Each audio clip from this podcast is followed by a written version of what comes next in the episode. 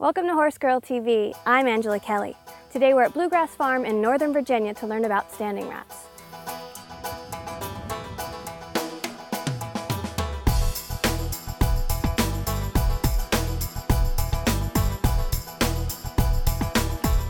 There's many occasions why you might want to apply standing wraps, whether it be for work, for stall rest, for travel, or simply to recover from an injury. But whatever the occasion, improperly applied bandages could do more harm than good. Mm. It's often said it's better to leave a horse's legs unwrapped than to wrap incorrectly. But fortunately for us, it's not that hard to learn. So for standing wraps or travel bandages, there's the quilted wrap, there's a regular no bow, and for work, I like to use the Eskadron quilted wraps with polos over. There's a number of ways you can start your wrap. I prefer to make it as easy as possible and roll my bandage inside the wrap. Simple. Before you apply any wraps, you always want to make sure the horse's leg is nice and clean. If I'm doing travel wraps, I like to keep them a little bit below the fetlock and about flush with the knee. You never want to apply any pressure to the tendon area, so nothing along the back. I start, I like to put the beginning on the inside towards me. On the left legs, we're gonna go counterclockwise, and on the right legs, we're gonna go clockwise. You wanna keep it firm, but not tight, and actually the worst thing you could do is make the bandage too loose. See how easy that went over? Now when I pull a little bit taut, I like to pull away across the front rather than putting more pressure on the back.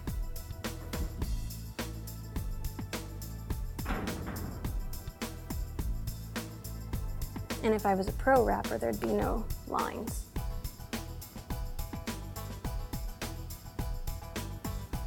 I like to start in the middle, work my way down to the bottom, and then back up to the top again.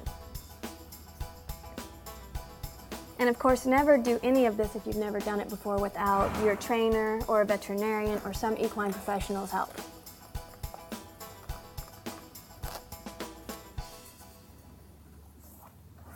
There you have it. With the Eskadrons, it's a little hard to roll your polo in it, and I think it's a bit more effective without. So, same thing, inside of the leg.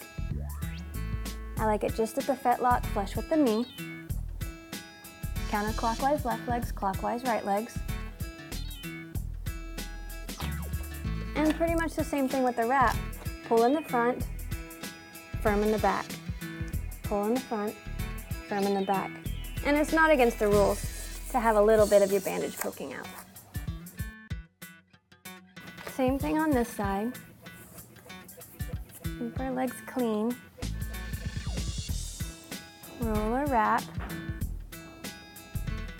flush with the fetlock and knee. And you can buy varying sizes of these.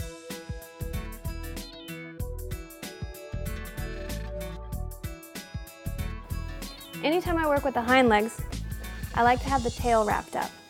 It's just a bit easier. Can you stand on that one for me? There we go.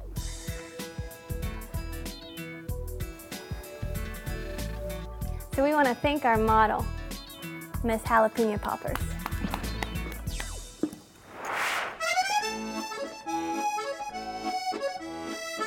So we have Horse Girl Mail. And this week, Eliza from Greystanes Australia writes, Hey, just wondering when and what channel Horse Girl TV is on.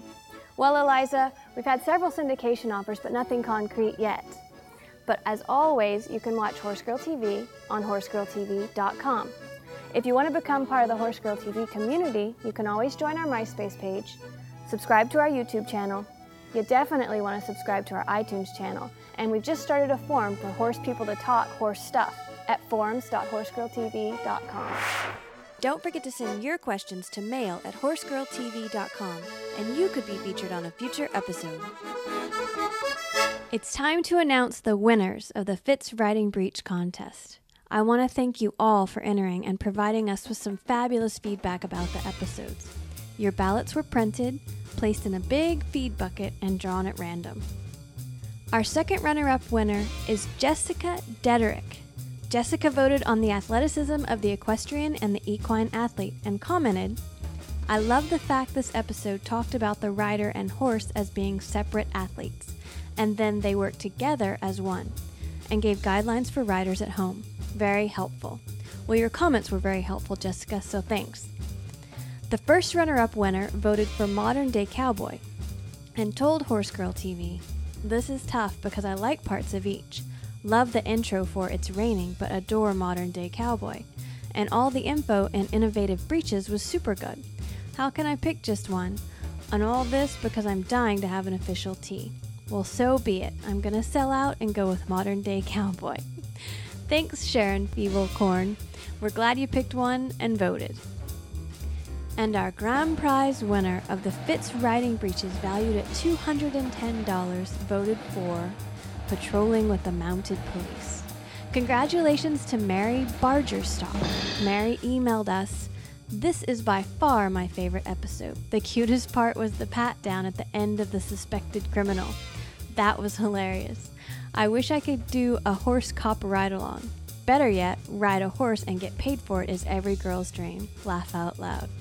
Many congratulations to all our winners and a big thanks to everyone that entered.